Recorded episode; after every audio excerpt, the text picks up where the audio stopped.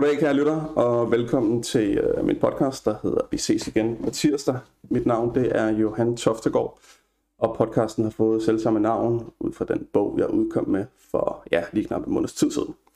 Jeg lovede jo, at jeg igennem de næste mange uger ville få besøg af en række spændende personer, og i dag snydes I bestemt ikke. Jeg har været så heldig at få besøg af Anders Nedergaard. Anders Nedergaard, han er Ph.D., og så arbejder han som sundhedsformidler og driver endvidere podcasten Fitness MK. Jeg kaster bolden over til Anders lige om lidt, men hvorfor skulle jeg have Anders ind, og hvorfor lukkede jeg ham ind? Det var simpelthen fordi, at jeg synes, han har en super fed tilgang til det der med at være kritisk over alt det, som vi bliver udsat for derude i jagten på sundhed. Nu taler jeg ikke kun om smerter, nu taler jeg om alle former for, hvordan vi kan optimere vores sundhed. Og det er det, som er det overordnede tema i dag. Velkommen til, Anders. Mange tak. Og tak fordi du vil komme. Vil du ikke lige præsentere dig selv yderligere, ud over de her få ting, jeg har sagt? Ja, tak fordi jeg måtte komme. Jo, men det kan jeg sagtens. Jeg er ekspatrieret jyde, jeg er 42 år gammel, jeg bor på Nørrebro, mine to unger på en 50-50-ordning. Jeg er uddannet biokemiker og humanbiolog, og jeg har en Ph.D. i muskelbiologi, som jeg lavede med mit arbejde på Bispebjerg Hospital. Jeg har haft en forskerstilling ude på en virksomhed, der Nordic Bioscience, og ved siden af sådan mit akademiske arbejde, så har jeg lavet personlig træning og holdt foredrag og haft skribentchancer og konsulentchancer og sådan noget. Altså, så for sjov, jeg begyndte at kalde mig sundhedspirat, fordi at der er ikke sådan nogen enkelt hat, der sådan rigtig passer. Ja. Men jeg har sådan fulgt med i sundhedsdebatten og sådan sundheds-, fitness-, helsesfæren i efterhånden 20 år. På godt og ondt. Ja. På godt og på ondt. Ja. Og Anders, mit hjerte, det er jo for de her smerteplade klienter, og vi to har jo på forhånd aftalt, det skal jo ikke nødvendigvis alene handle om smerte. Jeg vil alligevel lige starte med at trække nogle statistikker ned. Vi kan se 1,3 millioner danskere betegnet som det, der hedder kroniske smerte ramte. Og Sundhedsstyrelsen lavede tilbage i 2017 en undersøgelse, hvor der var lige knap 250.000 participanter, der deltog i den undersøgelse, hvor det viste, at lige knap 55% havde haft smerter i muskler og led, i sådan en grad, at det influerede på deres arbejde, som deres private performance. Og en sidste ting, jeg har taget med, og det er jo, fordi jeg vidste, du kom, så kan man se en stigning i det her brug af alt det her alternativ behandling i Danmark. Det er lige knap hver tredje af os, der sidste år, 2019 statistik, der kom til et eller andet alternativ behandling. Nu kan jeg sende lige op, Anders, så vi går lige på hårdt, men alt det her smerte, vi ser herude i samfundet, og med den behandling, der foregår, hvad er sådan dine overvejelser omkring det?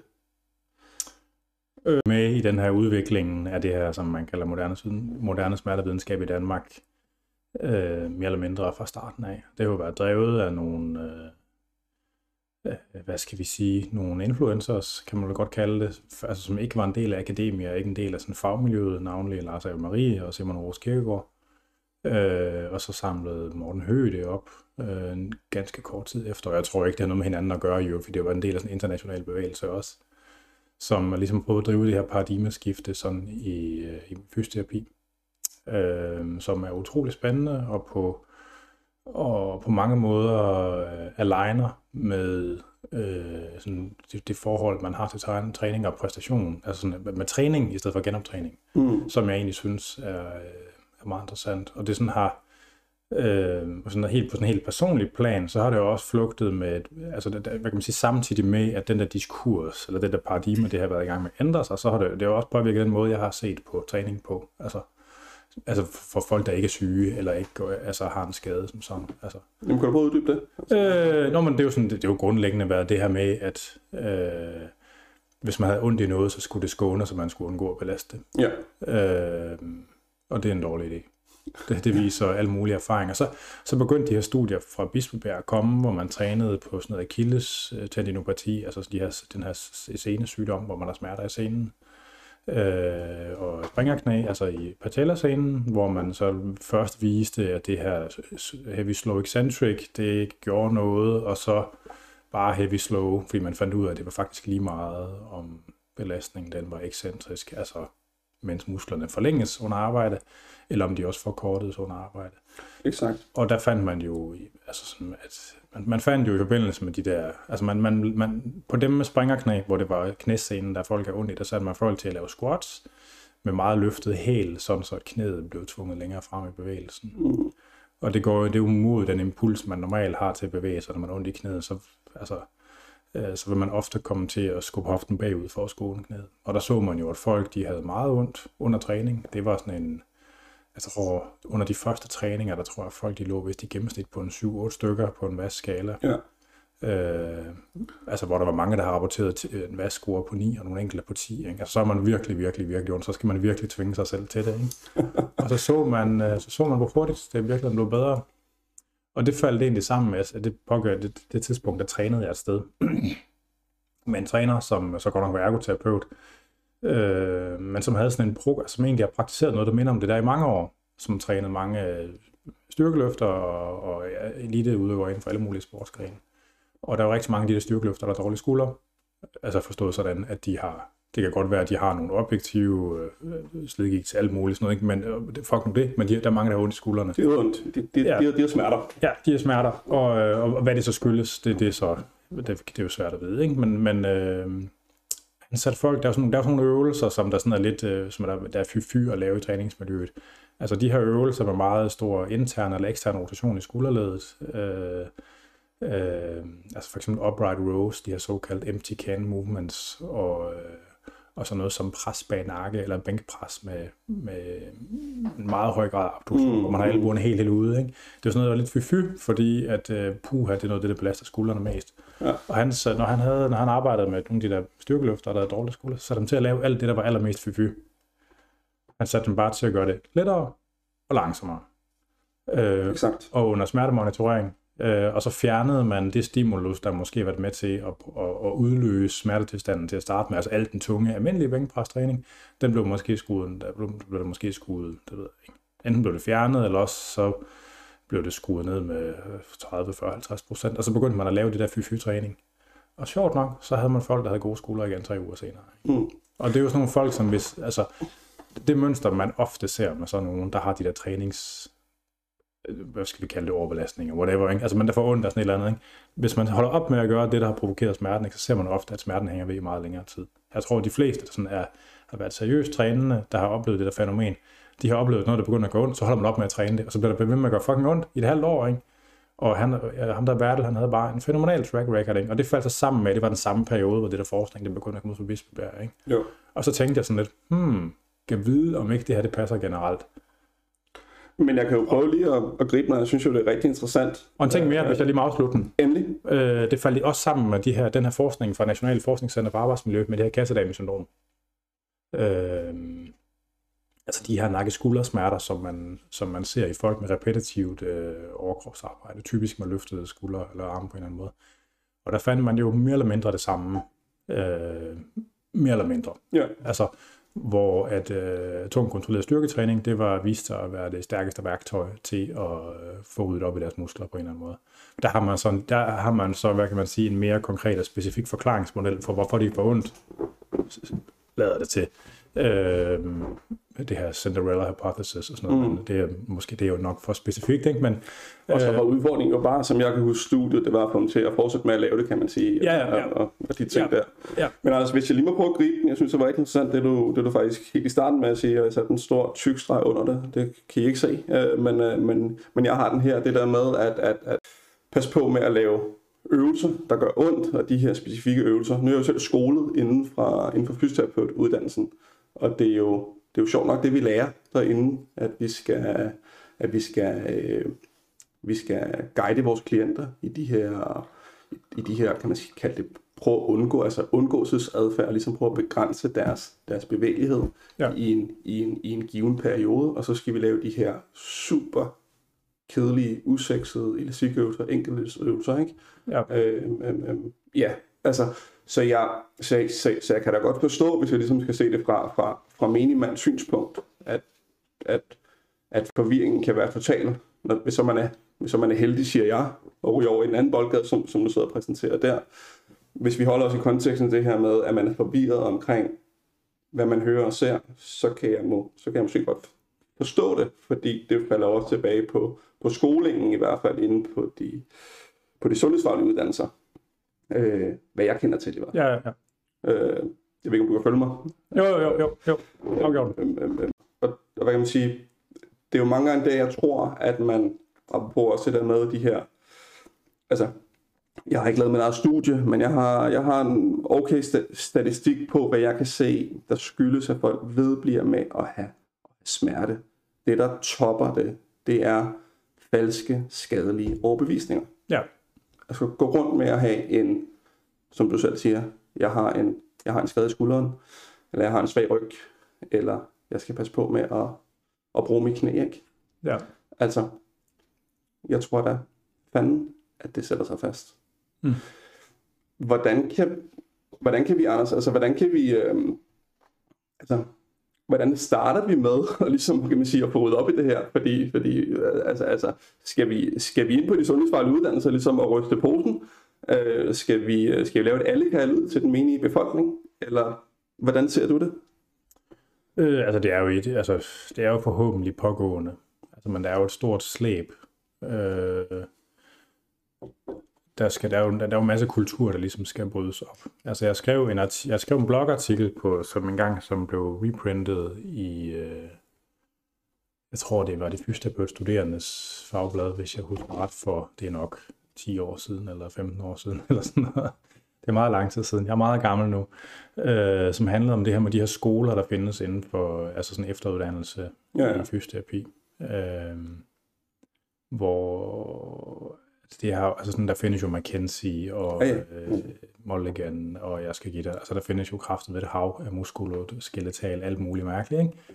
Og det er jo tit, det er jo mere eller mindre, det er jo mere regel end undtagelsen for dem, at hver især så har de deres særlige forklaringsmodel for, hvad koblingen til, eller forklaringen på, hvad smerte er, og de har hver især på grund af den forklaring, så også deres egne behandlingsmuligheder. Og hvis man skal være sådan lidt grov ud for sådan et overordnet evidensbaseret betragtning, så er der ikke noget, der tyder på, at den ene skole den virker for alvor bedre end den anden rigtigt. Og noget af det der, ikke? Altså sådan, lad os nu bare tage McKenzie, for det er jo nok sådan den største af dem, ikke? Det kommer jo til at minde en lille smule på noget pyramidespils noget, ikke? Hvor så hvis man ligesom har fået nok uddannelse, så bliver man certificeret til, at man godt må uddanne andre, og så har man så noget, altså man kan sige, hvis først man har smidt 10.000 kroner eller 50.000 kroner, eller hvad det nu er, for at komme på et eller andet kursus, så er man sådan rent erkendelsesmæssigt nok ikke et sted, hvor man er vildt god til at være kritisk over for information, man lige har betalt et 5-cifret beløb for at få. Det er et problem. Ja. Derudover så er det et problem, at dem, der står og underviser, som har en kæmpe stor forretning, for mange af dem vedkommende en forretning i 100.000 af kroner eller millionvis af kroner per år, til at få ryddet op og sige, måske passer det her faktisk slet ikke. Og mange af dem er jo indflydelsesrige fysioterapeuter i det danske, altså i de forskellige videnskabelige selskaber for fysioterapi. Og det kommer ikke, altså det skaber jo noget træghed i den forandring, som er problematisk. Men det er jo, altså min oplevelse er det bestemt, det er en proces, der er i gang, og der kommer en ny generation af fysioterapeuter ud, hvor jeg tror for hver årgang, der kommer ud, så er der jo flere og flere, der har fået øjnene op for, at der er ting, der er i gang med at ændre sig. Helt enig, og det oplever jeg også selv fra min side af bordet, at der er en nysgerrighed og en, jeg synes også en større kritiskhed fra de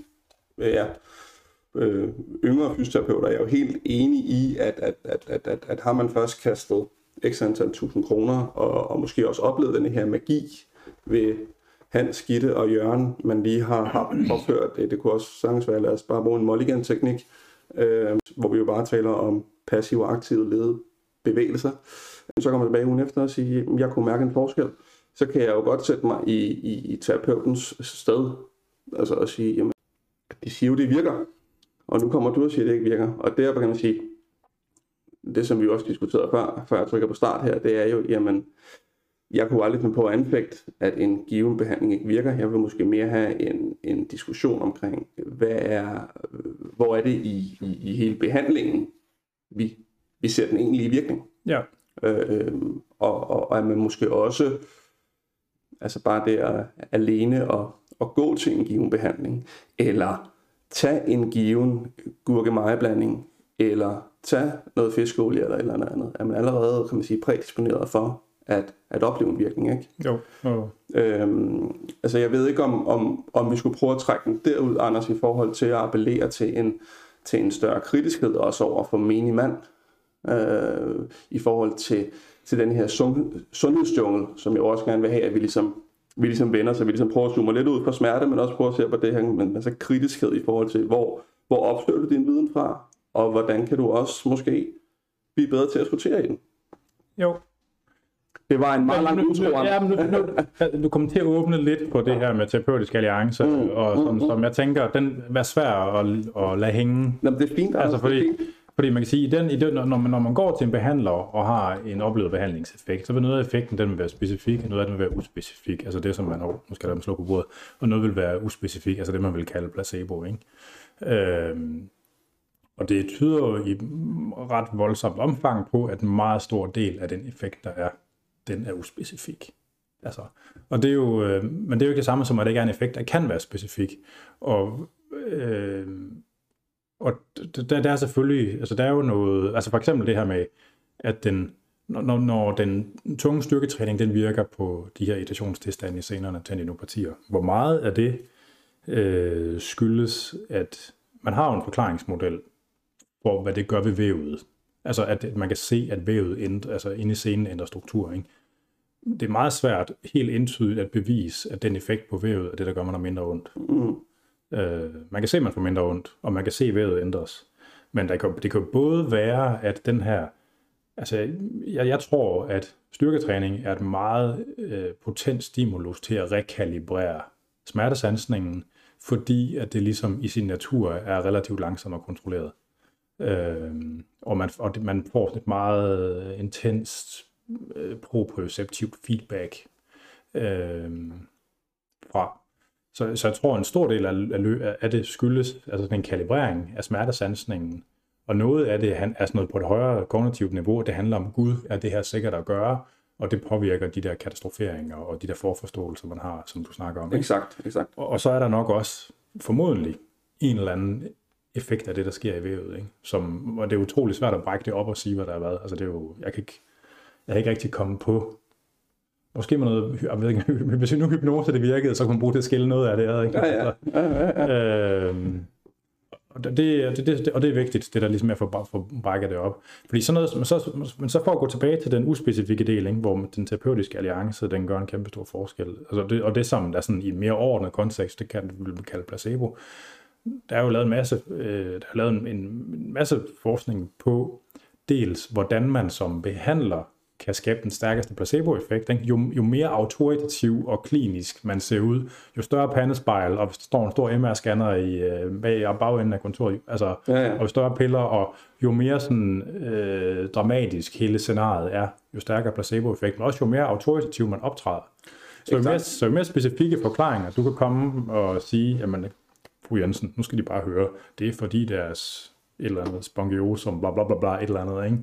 Altså sådan, jeg er omkaldt fatræet med et eller andet, ikke? Og hun har fået et blad med hjem og været til informationsmøde omkring, at det har hjulpet Elsa, og nu kan hun, og nu kan hun gå i oprejsposition. Jo stærkere placeboeffekt man inducerer. Og samtidig med, så er der også nogle forhold i personen, der får behandlingen, der gør vedkommende mere eller mindre modtagelig over for det aspekt, ikke? Af placebo. Altså fordi hvis man kommer og primet, hvis nu man har hørt, at fucking Bengt Valentino Andersen fra Body SDS, han bare er fucking gud, ikke? Så vil man være tilbøjelig til at opleve ham som mere autoritativ, og som mere modtagelig over for placeboeffekt, ikke? Problemet ved det er jo, at ansvaret for og håndteringen af ens problematik, den kommer til at ligge på den anden person i stedet for en selv.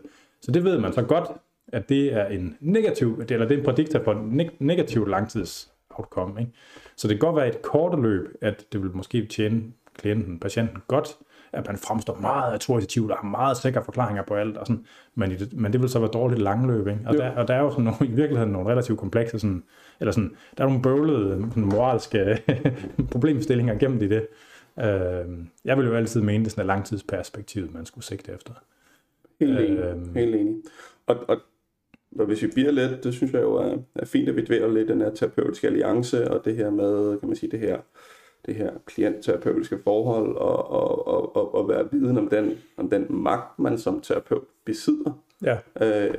Den tror jeg jo er rigtig, rigtig vigtig at italesætte, og der vil jeg jo heller ikke være, altså, der vil jeg jo også fint kunne sætte flueben ved, hvis man ligesom vidste, når man købte ind på en eller anden given behandling, at det er langt mere, hvad kan man sige, langt mere forventning om, at du skal noget, altså du committer dig til at skulle et eller andet, du skal op til et eller andet, man sørger måske også for at spise lidt sundere dagen, inden man sørger for at gå tidlig i seng, alle de her ting, vi også ved, der er rigtig godt for sundheden, ja.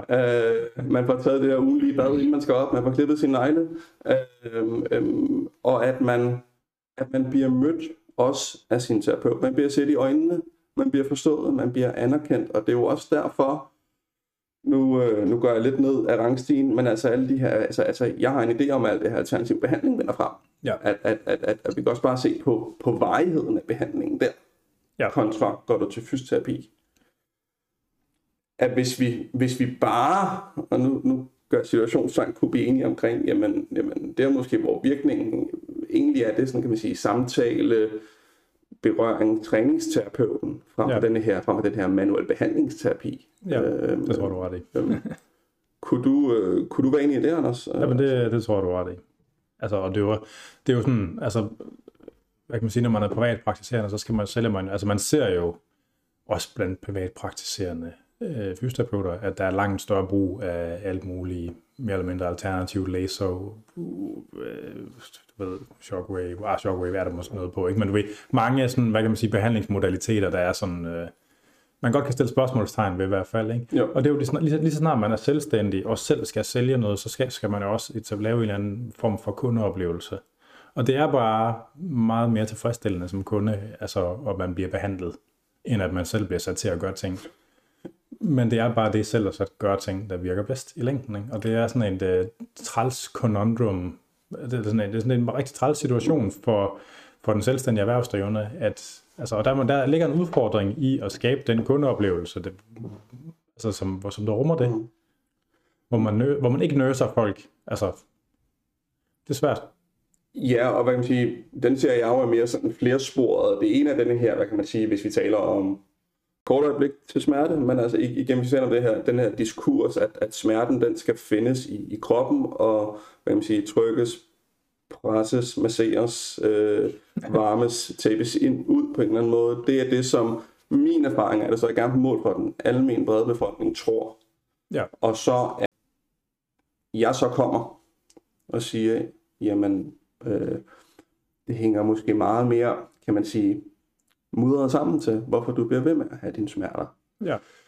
Der tror jeg, Anders, og hvor jeg lige tænker mig at høre dine overvejelser omkring det, jamen hvis man ligesom informeret, kan man sige, menigmand omkring, jamen, vi ved faktorer som, igen, falske overbevisninger, søvn, stress, social trivsel, den kontekst, hvormed du mærker dine smerter. Altså denne her store, store, tykke suppe af en masse forskellige ting. Hvis vi fik præsenteret det, så vil jeg tro i hvert fald, at vi kunne få nogle procenter over og sige, jamen, så kan jeg da godt se, at jeg har et ansvar. Men hvis man farer rundt, nu kan jeg tage sådan en gennemsnitlig kvinde i midten af 40'erne, som jeg møder rigtig mange af, og som jeg visiterer rundt. Connie fra Ringsted. Det kunne være Connie fra Ringsted. Rundt flere steder i kroppen. Ja. Typisk fået den her diagnose fibromyalgi. Lægerne kan intet finde, men hun har bare smerter. Den ene dag kan det være knæet, så er det hoften, så er det ryggen, så er det nakken, så er det skulderen. Men det er ikke til at se. Men Connie oplever smerter. Ja. Det kunne vi aldrig finde på at anfægte, at hun ikke gør. Punktum. Og hun har jo forsøgt med fysioterapi. Så har det været massage, så har det været kraniokranioterapi, og så har det været akupunktur, så har det været body SDS, og fået, kan man sige, sammen den her biomedicinske forklaringsmodel, at det kan være noget, det kan være et ustabilt led, eller det kan være det kan være en opspændt muskulatur, og det kan også være noget, hvor vi går ind og ser, hvad der er gået galt i barndommen, ud fra body SS-tanke, noget, der er sat sig fast. Så forstår jeg forstår for fanden godt forvirringen for Connie, Anders. Altså, og så kommer jeg og siger, Connie, men altså, du sover også kun 3 timer, skulle vi have dig til at blive søvndækket bedre? Nu tager vi fiktiv Connie, men altså, kan du følge mig? Men altså, i vid udstrækning, så kan man jo sige, at smerte er også et socialt problem. Ligesom overvægt og sådan noget er. Altså, og det er jo knyttet til det at være i dårlig trivsel. Sådan en trivsel, som i den allermest holistiske, eller sådan en holistisk, det skal passe på med at bruge, men sådan en helhedsorienteret forstand, ikke? Jo. Det er det jo. Jo. Altså, man kan sige det, jeg tror, altså specielt, jeg mener, at når man kigger på sådan noget occupational stress og smertekobling, at 50% af variansen i lænderygsmerter kan forklares ikke af variansen i altså arbejdsrelateret, altså subjektivt oplevet stress.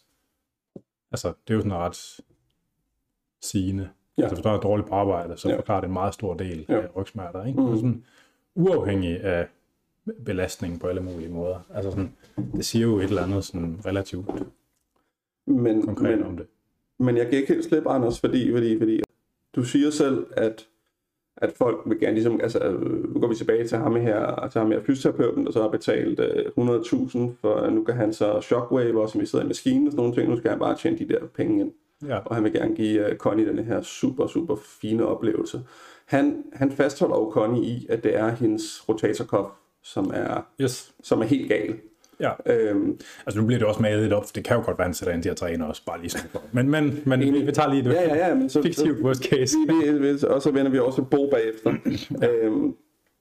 Så jeg vil jo, altså jeg tror så, at man til nogle klienttyper, altså denne her investering, der skulle til, altså de her, nu taler jeg jo kort i de 2 forrige afsnit med Ida Thyring omkring vaner, vaneændringer og sådan nogle ting. Altså den her investering, der skal til at omlægge et liv for at komme ud af sin mistrivsel, at det gider folk simpelthen ikke. Fordi hvis nu, at min terapeut kan trykke lidt væk i den her uges tid her, jeg gider sgu ikke det andet. Altså, hvis du også kan følge mig, at den her investering, som skal til at have et sundt liv. Ja, men det er jo altså det spørgsmål eller sådan. Det er jo, hvorfor er det at fattige mennesker, de bruger så mange penge på smøger? Hvorfor er det, de bruger så mange penge på dårlige takeaway?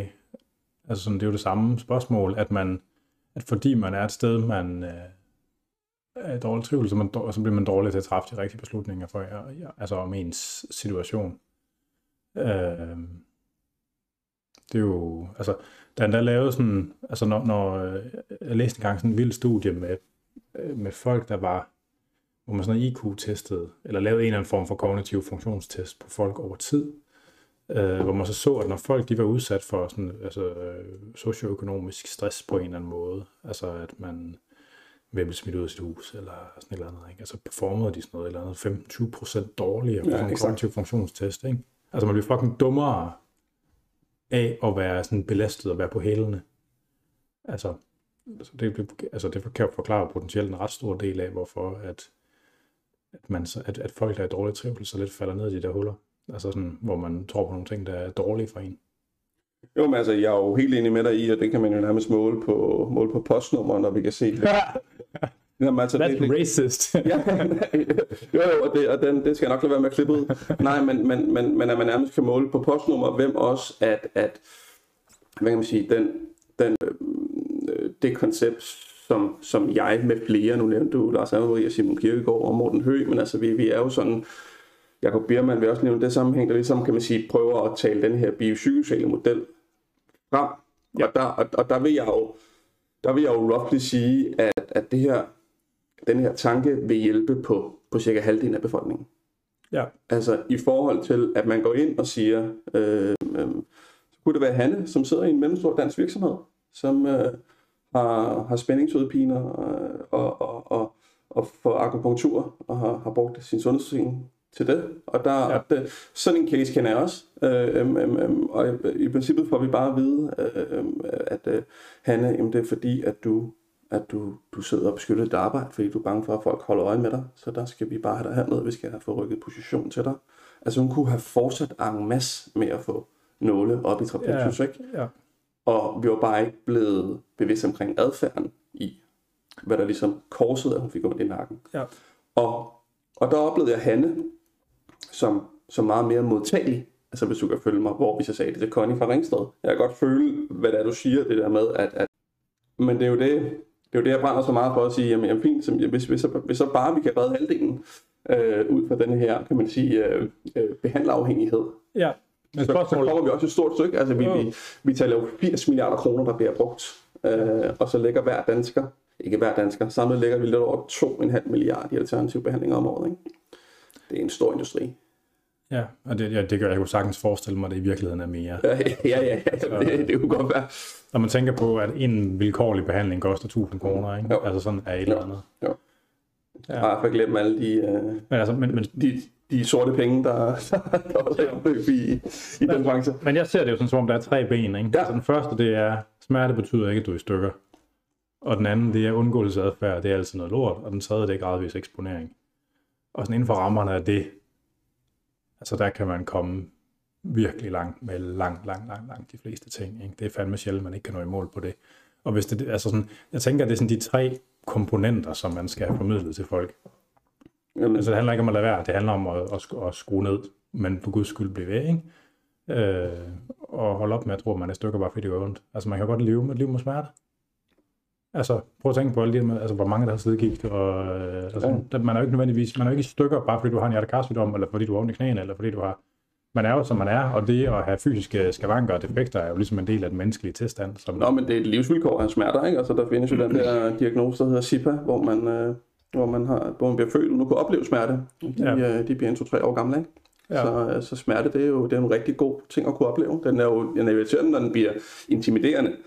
Ja. På den måde, at man har en følelse, men det du stadigvæk siger, nu tror jeg dem lige ned her, altså det der stadigvæk skal til her, det er jo den investering, du skal gøre dig, ikke? Ja. Altså i den her gradvis eksponering. Ja. Har vi tiden til det, Anders? Vi taler 2021. Nå, men altså det gode spørgsmål er, har man råd til at lade være? Altså, men det er jo præcis sådan, som investeringer er, at det er en, altså der skal være nogle point, nogle ressourcepoint at starte med, som skal frigives på en eller anden måde. Som personlig træner, så arbejder jeg jo, altså når jeg har lavet personlig træning, så arbejder man også med en adfærdsændring. Og det er jo også nogle gange med at tage nogle ressourcepoint og flytte dem. Altså hvor man siger til, måske er det faktisk ikke nu, du skal stoppe med at ryge. Måske er det bedre, at du begynder at lave noget, du bliver forpustet af, og snakke om lidt af rygning senere. Måske er det okay, huset er lidt mere rodet. Måske behøves de der børn ikke blive hentet fra institution klokken 3 hver dag, eller sådan. Altså det er jo sådan et spil, hvor man flytter rundt med sin, eller der er mange, der har en oplevelse af i hvert fald, at, ligesom, at man har en ressourcepoint, man flytter rundt i løbet af dagen, ikke? Og der kan man investere noget i nogle ting, der gør, at man får nogle flere ressourcepoint over tid. Altså, og det er jo den udfordring, det er sådan at bokse et almindeligt voksenliv i Danmark i hamsterhjulet. Jo, og så bliver det jo også det her, Anders, det her alt eller intet princippet, ikke? Jo. Altså enten skal jeg træne hver dag, eller så kan det hele være lige meget, ikke? Altså, men der skal jo virkelig lidt til. Altså der skal jo, i virkeligheden skal der jo virkelig lidt til. Jo, men vi bliver jo for fanden så hvad kan man sige, skadet af de her sociale medier, når man ser Martin, man bor i rækkehus ved siden af, han løber hver morgen, og hver gang jeg løber for det er mine akillessene. Men der kunne jeg jo godt være nysgerrig på ligesom at dobbeltklikke på Martin og sige, Martin, hvad er din historik for, at du kan løbe hver dag? Ja. Og så hvis man så dobbeltklikker på ham, så kan man faktisk se, at altså, han løber faktisk også i januar, når det er koldt. Ja. Altså den her sammenligningskultur, ikke? Altså det her konstante søgning på det her quick fix. Tak, sociale medier. tak for jeres ankomst. Men du kan jo godt forstå, Anders, folk er forvirret. Altså. Jo. Afgjort. Altså, jeg tror, det er også min oplevelse, at kvinder, de er mere modtagelige over for det der Instagram noget. Altså sådan, og det kræver arbejde. Altså, der er jo to strategier til at håndtere det. Den ene, det er jo at disconnecte fra de ting, der gør, man oplever mindre værd. Så det er meget let, så man unfollow dem der ting, der gør, man har det der. Og så kan man jo gradvist lære sig at blive ligeglad med, hvad folk tænker. Og det kan selvfølgelig ikke fuldstændig lade sig gøre, men man kan godt blive mere ligeglad. Altså bare husk på, at alle mennesker prutter. Altså, gør de? Martin derude at løbe, ikke?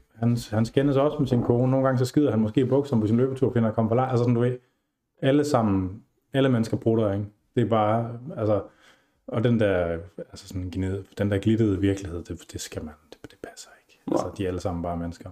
Og den her perfekthedskultur. Ja, alle mennesker prutter, det er ligesom en go-to. Alle sammen har været i den situation, hvor man lige holder en inde, fordi at det... Ja. Altså. Ja, jeg må lige snakke med min kæreste senere, om jeg må høre en lille brud. Ja. Susanne Bjerghus, hun insisterer jo på, at hun ikke brutter. Ja, ja. Altså, sådan, når hun går i seng, så kommer Så sådan, den der tanken om Susanne Bjerghus, der bare ligger sådan og brandskider i sengen der, det er... Fordi nu kan de få lov til. Og venter til, at jeg skal sove. Ja. Og så kan hun bare fyre. Ja, ja. Fantastisk. Men...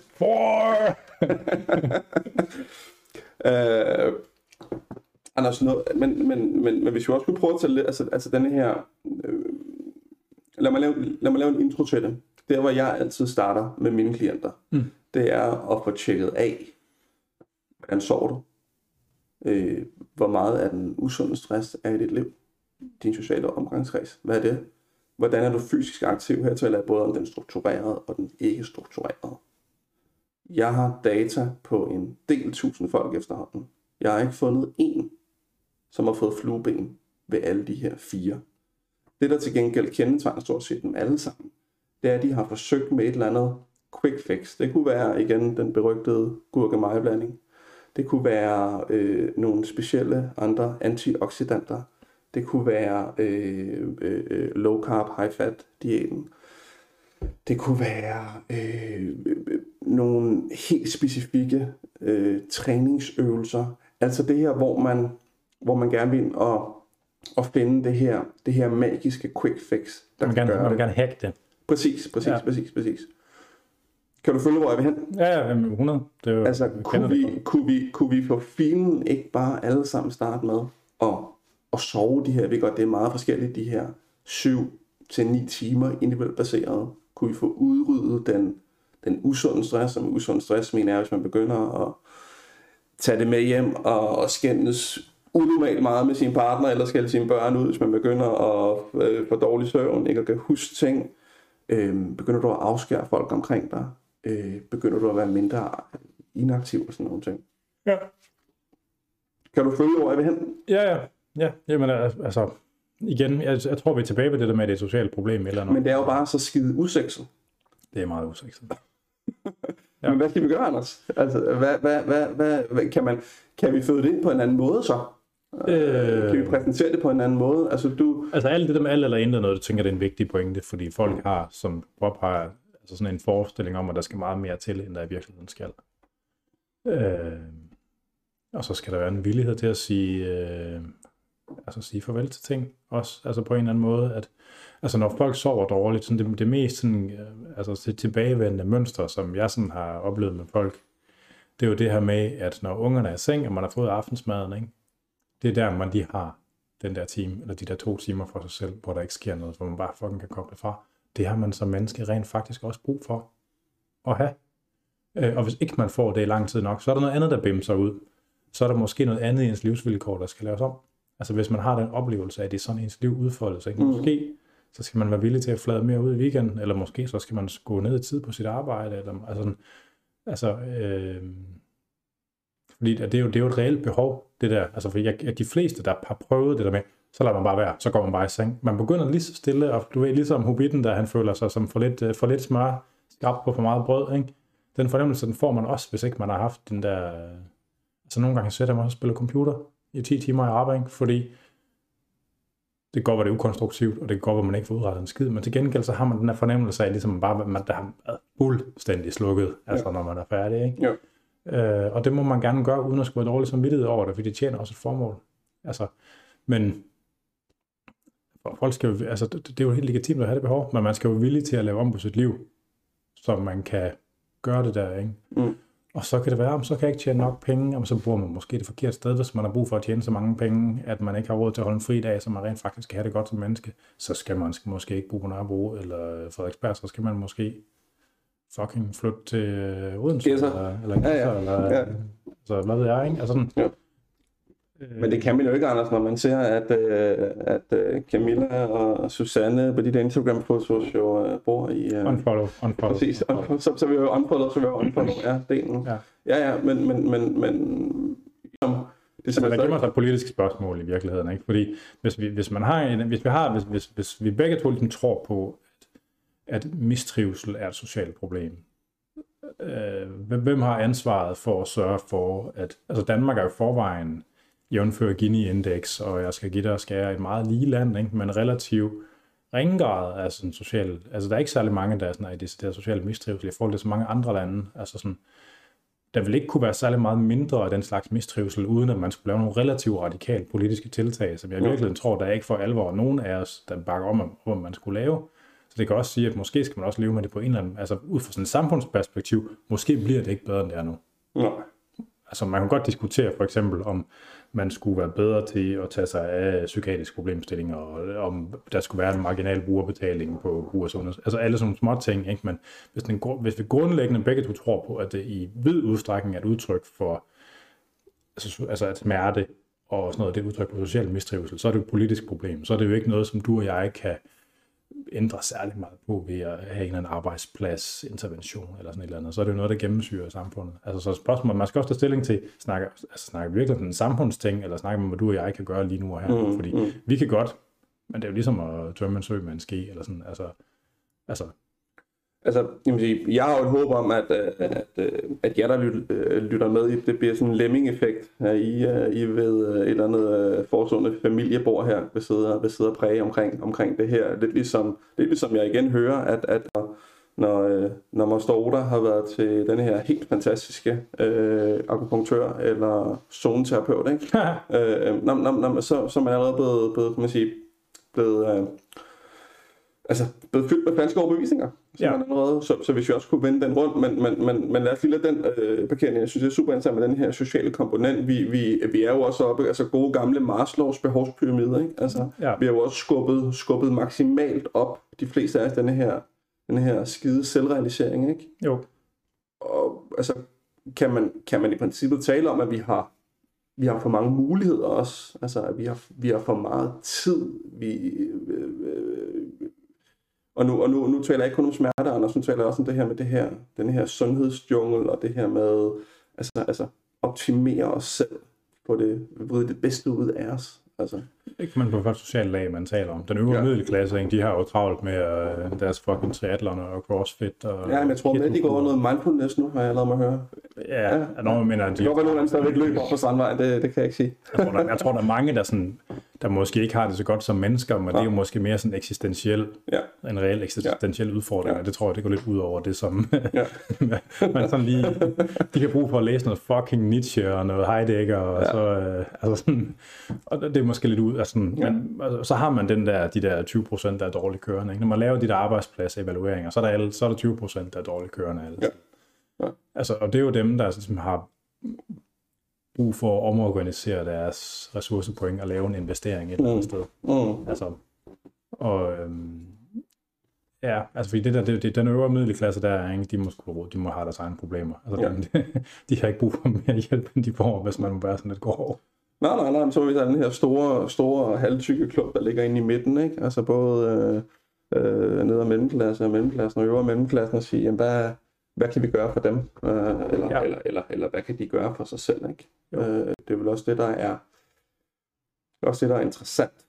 Hvis vi Anders kunne bruge lidt... Altså, undskyld, jeg afbryder. Altså,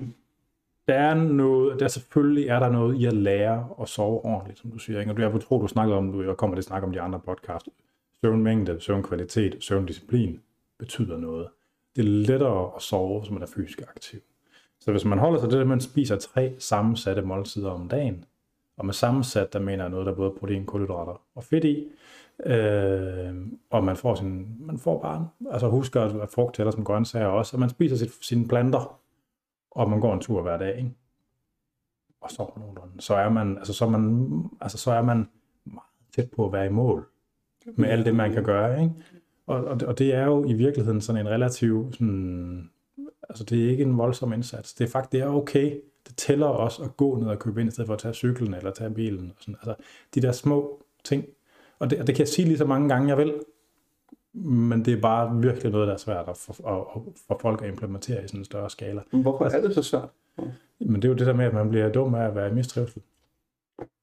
Og det kan man bare, eller dum, man bliver dårlig til at fordele sin, altså hvis man nu så på sit liv, som om det var sådan en brætspil, ikke? Hvis man skulle spille sin liv, som om man var en anden karakter i sådan et spil, ikke? Eller sådan, altså det, bare, det kan vi ikke, altså det er, det er vi bare virkelig dårlige til, altså, og man bliver dårligere og dårligere, og mere mistrivsel man er i.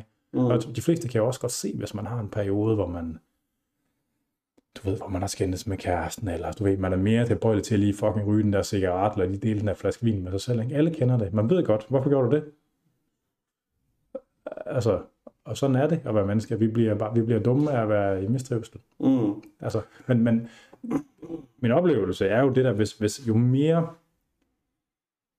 jeg er jo ikke, altså jeg er meget, der er jo kommet hele den der nye bevægelse med sådan en adfærdsændring, hele det der vanecoaching og altså sådan, og som står lidt i opposition til det der sådan har været i træningsmiljøet, hvor det handler om disciplin, og man skal vilje ting gennem. Ja, jernvilje og... Men begge dele kan noget. Fordi det at fastholde en rutine, og tvinge sig til at have en rutine, det giver en kæmpe robusthed i forhold til alt det andet i ens liv, ikke?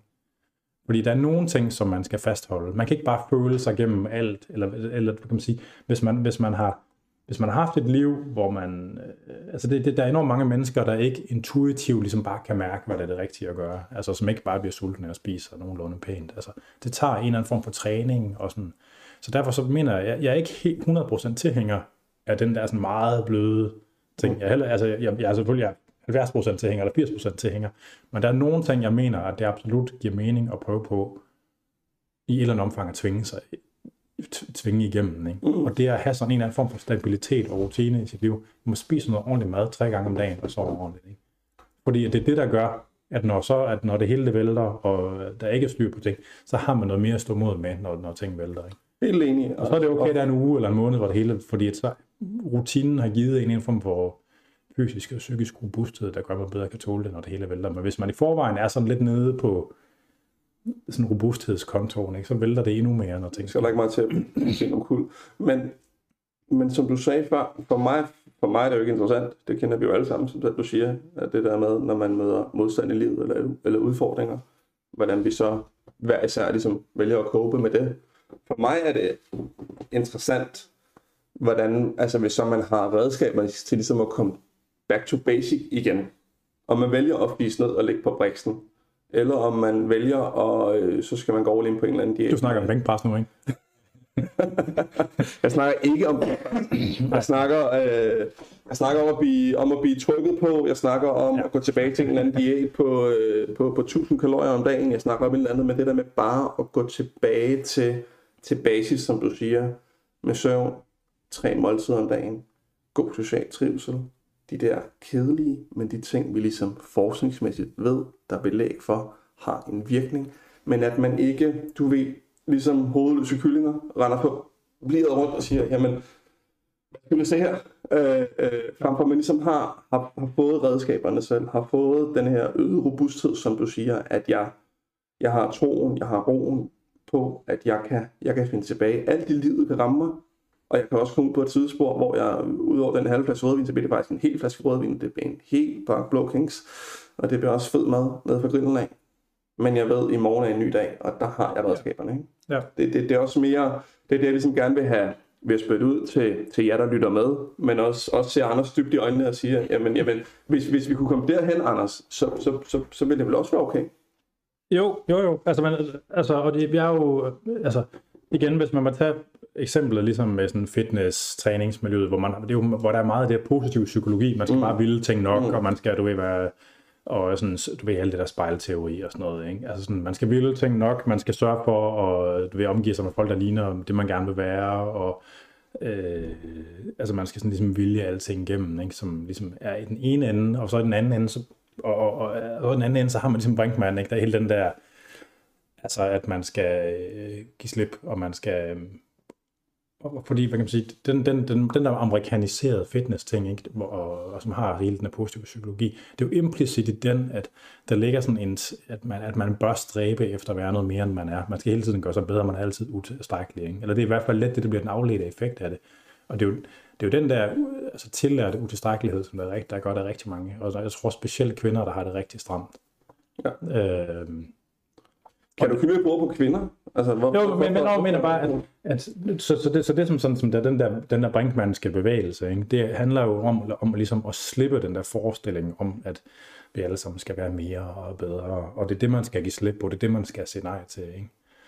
Men, og det har han ret i, at der er rigtig mange mennesker, der ligesom bliver påvirket meget, rigtig negativt af den der, hele den der forestilling, den der amerikaniserede positiv psykologi, coaching, hacking. Fordi noget af det, som den gør, er det der med, hvis man hele tiden bliver talesat, at der er en eller anden form for social hierarki,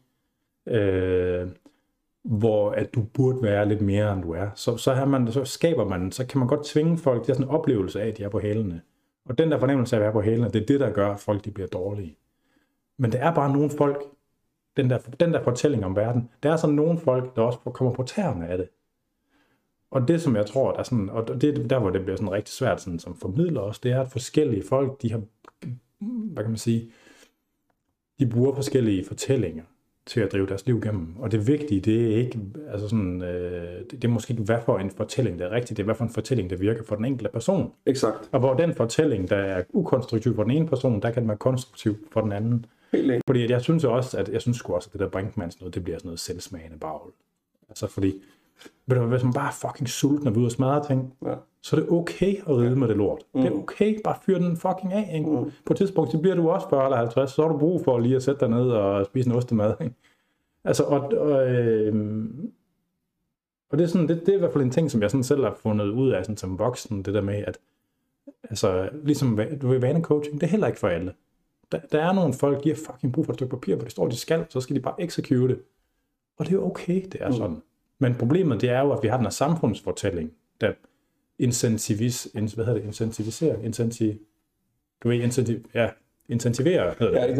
altså folk til at skulle hele tiden klatre på den der stige, ikke? Ja.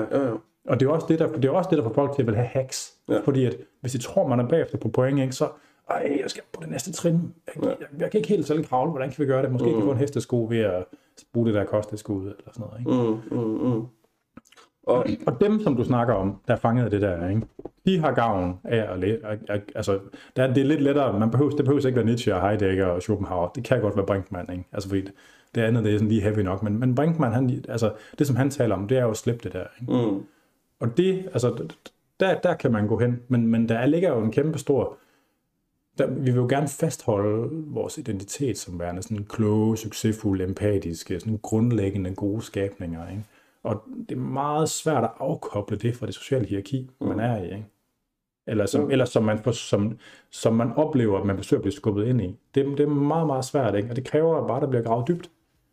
Og det er sådan noget, det er jo sådan noget eksistentielt arbejde, eller eksistentialistisk arbejde, som...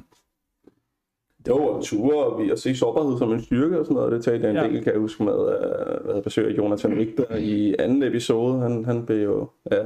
Det håber jeg ikke sker for nogen af os, men blev ramt af lyn.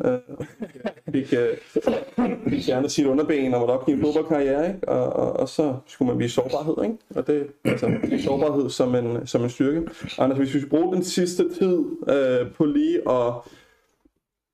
Jeg synes, vi har nævnt nogle af dem, men hvis vi skal prøve at recappe, altså hvis man står der i enten man er smerteramt, eller man er stressramt, eller man bare ikke føler mistrivselsramt. Tak. Hvor kan man starte? Du har nævnt noget om det der med at disconnecte fra det, der stresser blandt andet. Men er der... Har vi lige sådan 3 ting, vi kan sende lytteren afsted med?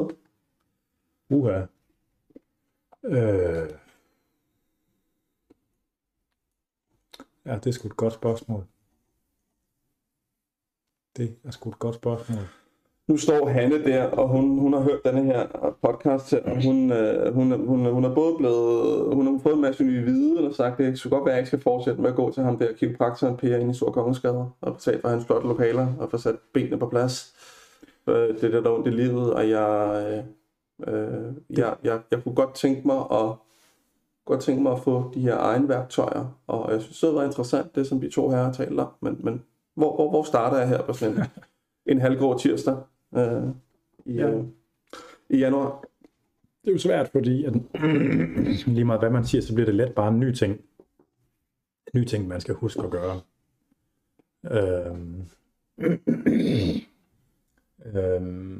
Det er godt nok et svært spørgsmål. Altså lige før jeg vil sige, at man skulle starte med en god, lang gåtur i skoven. Mm. Ja. Som er så lang, at man kommer til at kede sig. Ja. Og hvad skal der ske på den gåtur? Altså man skal komme til at kede sig, man skal kede sig. Ja.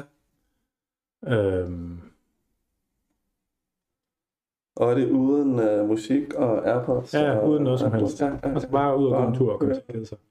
Ja. Det tror jeg...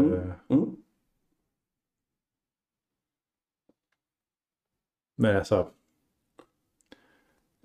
jeg kan jo godt lide det der med at læse nogle tyske filosofer, men jeg ved godt, det ikke er for alle. Nej, det kan godt være, var det dårligt, eller han, jeg kaldte hende. Det kan godt være, at han er det. Når så kommer hjem på den her tur her, og der kan også godt gå nogle dage, det kan godt være, at man skal gå nogle flere af de her ture, og så kommer hjem på den gåtur der, hvor kunne man, altså, vi har talt meget om det her med vi har talt godt om det her med ACT, vi har talt lidt om vanecoaching, vi har talt lidt om det der med tilbage til basic, kunne vi to blive enige om, at man måske også lige kunne få cross-checket, kan man sige, det her med søvn, de her 3 måltider, god social tid. Men så er man ved det der med ting, så er der ting, ikke? Altså, jo. Og hvis Hanne, hun er sådan, som jeg forestiller mig, Hanne er, så synes hun sikkert, at hun er måske lidt presset til at starte med, og så er det meget at smide en masse nye ting på tallerkenen. Mm. Altså, man skal huske på, hvis man skal lave adfærdsændring, så er det altid med at lave plads først. Man kan ikke bare skubbe nye ting ind, og så håbe på, at de andre ting forsvinder. Det gør de ikke. Altså, det taler meget om klienter, at der skal være plads. Og man skal gøre sådan en overvejelse om, hvad kan man fjerne. Helt enig, men Hanne her, hun sover 5 timer om dagen. Der vil jeg jo, typisk hvis jeg fik sådan en klient, der vil jeg jo prøve at sige, kunne vi prøve at lægge et kvarter, 20 minutter oveni? Ja. Kunne du prøve at blive liggende i sengen? Eller kunne du prøve at gå lidt tidligere i sengen? Ja. Vil det føles indgribende? Ligesom få noget commitment, se hende dybt i øjnene? Nej, det ved det ikke. Og langsomt, kan man sige, begynde at fodre på der. Jo. Det er jo også det, som, hvor vi... Jeg erstatter de der halvdårlige Netflix-serier med noget bedre søvn, og deraf får hun så også belønningen, at hun faktisk er mere frisk om morgenen. Nu går jeg 2-3 måneder ud i tiden, men det er mere... Jeg er jo helt enig med dig i, at vi skal jo ikke gå fra 5 timer søvn til 8,5 timer. Det kommer også an på, altså... Jeg er enig i det der, fordi det er jo også... Altså det der med søvn, det bliver lidt sådan en vicious cycle, men man er træt, så fungerer man dårligt, så man dårlig samvittighed. Og har det virkelig ikke sådan vildt godt i løbet af dagen, så bliver der aften, og så kan man lige have sine timer til at koble af, og så bliver der til lidt for mange timer, og så. Men altså, det er svært at ændre adfærd. Altså, og noget af det, jeg ved sgu snart ikke engang. Altså, det er så individuelt, hvad der skal til. Det er også, altså, en kæphest, jeg har i forbindelse med fysisk aktivitet, det er jo det der med, at for alt for mange mennesker, de holder op med at lege på en eller anden måde. Altså, det har bare sådan en særlig kvalitet at slås og tumle og spille fodbold og klatre i træer og spille, altså nu er det sådan meget mandede ting, ikke? Altså, Karl Marr kommer jeg til at tænke på, Karl Marr møller ned og smid med... Ja. Altså, og det duer selvfølgelig ikke på Hanne, men så kan det også være, at man spiller vanillebadminton og tyrer en flaske rosé bagefter. Det er også, altså det kan så være deres pendant til fodbold, sex-fodbold og omklædningsrum fejrer, ikke? Og det kan den gode sociale trivsel der i omklædningsrummet. Og lad være med at tænke på det som træning, men tænk på det som leg, hvor man tilfældigvis bruger kroppen. Altså. Jeg kunne ikke være mere enig, Anders. Altså al forskning peger på, også når vi taler om den her investering, det her med vedvarenhed over tid, find noget aktivitet, der gør dig glad.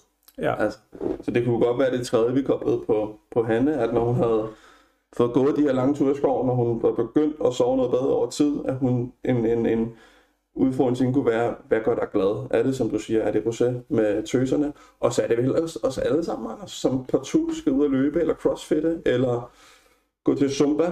Nogen har vel fint med, som sagt, at gå en tur og lege i haven, eller bruge børnenes hoppepude i haven, ikke? Ja.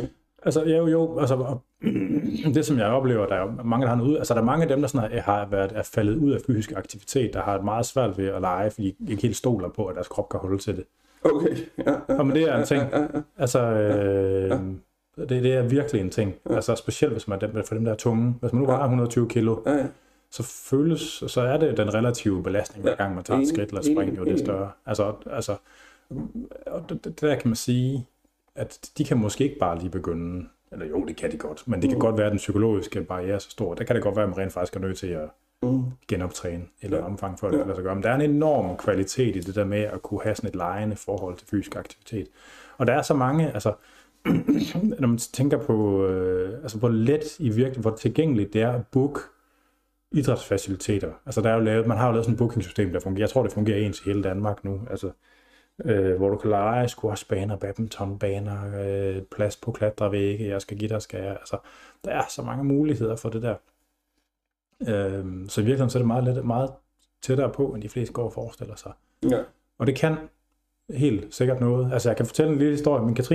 Min kæreste, Katrine Gissinger, som er sådan en slags influencer, der arbejder med kognitiv kostvejledning og damer med overvejende kvinder med forskellige grader af forstyrret spisning. Hun har lavet sådan et Facebook-community, der hedder Hængepatterne, dedikeret til fysisk. Oprindeligt var det egentlig tænkt som et sted, hvor man slog fysiske aktiviteter op, som ikke var træning, men ligesom, hvor formålet var det der med at lege. Og oprindeligt så var det tænkt mod, at det skulle være mod folk, der vejede meget. Og hun har så lavet en masse af de der aktiviteter, hvor man er i klatrepark og ude at spille mongol badminton eller sådan. Men sådan, du ved, hvor det bare er hyggeligt og sjovt og stille og roligt, ikke? Ja. Eller gå nogle gode lange ture, eller hvad det nu er. Men på trods af, ligesom at det er talesat på den måde, så kommer der ikke nogen, der er tykke. Fordi at mange oplever barrieren ved, at hvis der er slanke mennesker, eller hvis de synes, det er... Altså, hvis det er for, hvad kan man sige, socialt provokerende på en eller anden måde, så kommer de simpelthen, ikke? Altså, så både det, at man kommer og er den tykke, og at man måske oplever nogle fysiske barrierer i forhold til sin egen krop, det er en kæmpe ting. Altså, ja, man ikke går lige så hurtigt som de andre, eller man bliver hurtigere på huset og sådan noget ting.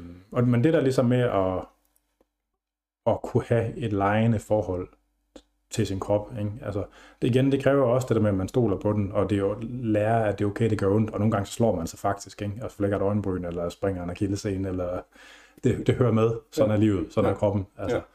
Eller får en fibersprængning. Åh gud, de der fibersprængninger af lægen, når man spiller fodbold med møgeunger, det er simpelthen forfærdeligt. Men jeg er jo glad for, at vi lige når at berøre det her med det her fysisk aktivitet, men jeg er stadigvæk, synes også lige, at vi fortjener at sige, jamen igen, find noget, som gør dig glad, men igen, det behøver ikke at være den her strukturerede træning, hvis du med skam og pine bevæger dig hen, og det bare er surt, så find noget andet. Men altså, få bevæget dig i en eller anden strækning. Men det er jo noget, det som Brinkmann, han ligesom tager, altså han taler om også, ligesom at hvis træningen, den bliver operationaliseret, til det handler om at komme i form, tabe sig, eller få større muskler, ikke?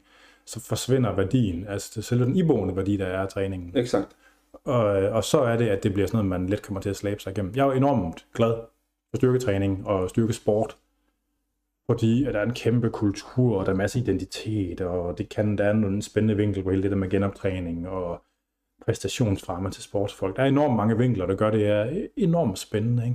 Når man så tænker på, hvad det er blevet til i fitnesscenterkulturen, hvor man går ned og skal have en omgang i maskinerne, hvor alt håndværk og kultur og alt det er pillet ud af det, ikke? Alt det, der sådan gør det til sådan en menneskeaktivitet, det er bare fjernet. Jeg forstår fandme godt, der er mange folk, der har det stramt med fitnesscenter, ikke? Hvor jeg ser meget mere på det som et håndværk, der skal læres, og som kan en masse ting, ikke? Og når håndværkselementet kommer med, så kommer der noget kultur, og der kommer noget relatability, og det bliver, altså hvis man deler et håndværk på en eller anden måde, så er det også meget lettere at snakke med de andre om det, end hvis man bare sidder ved siden af den anden person i maskinen, der også er ved at lave en omgang af det der, som der ikke er helt nogen ved. Ja. Det synes jeg, altså sådan, og det er selvfølgelig mit personlige perspektiv på det, men... Når man opstår, når man har et hjerte for det, at ligesom se, hvordan det bliver men det bliver behandlet. Og det samme kan jeg jo se med løb. Nu kan jeg jo se, jeg har et hjerte for løb, og det tror jeg har fornævnt i alle episoderne her, men jeg kan jo også se, når fitnesscentre og svømmehaller er lukket, hvordan folk de løber derude, ikke? Ja. Og det, jeg er jo rigtig glad for at se, at folk bruger deres krop, men hold nu op. Jeg tror, at vi ser rigtig mange kommer til at bruge deres, både deres private sundhedsforsikring, vi vil også se det gule sygesikringskort blive svunget, fordi så knæ og hofter og alt muligt, det har folk ikke tid til, Anders. Folk har ikke tid til. De løb jo alle søerne sidste år. Ja. Eller for 10 år siden.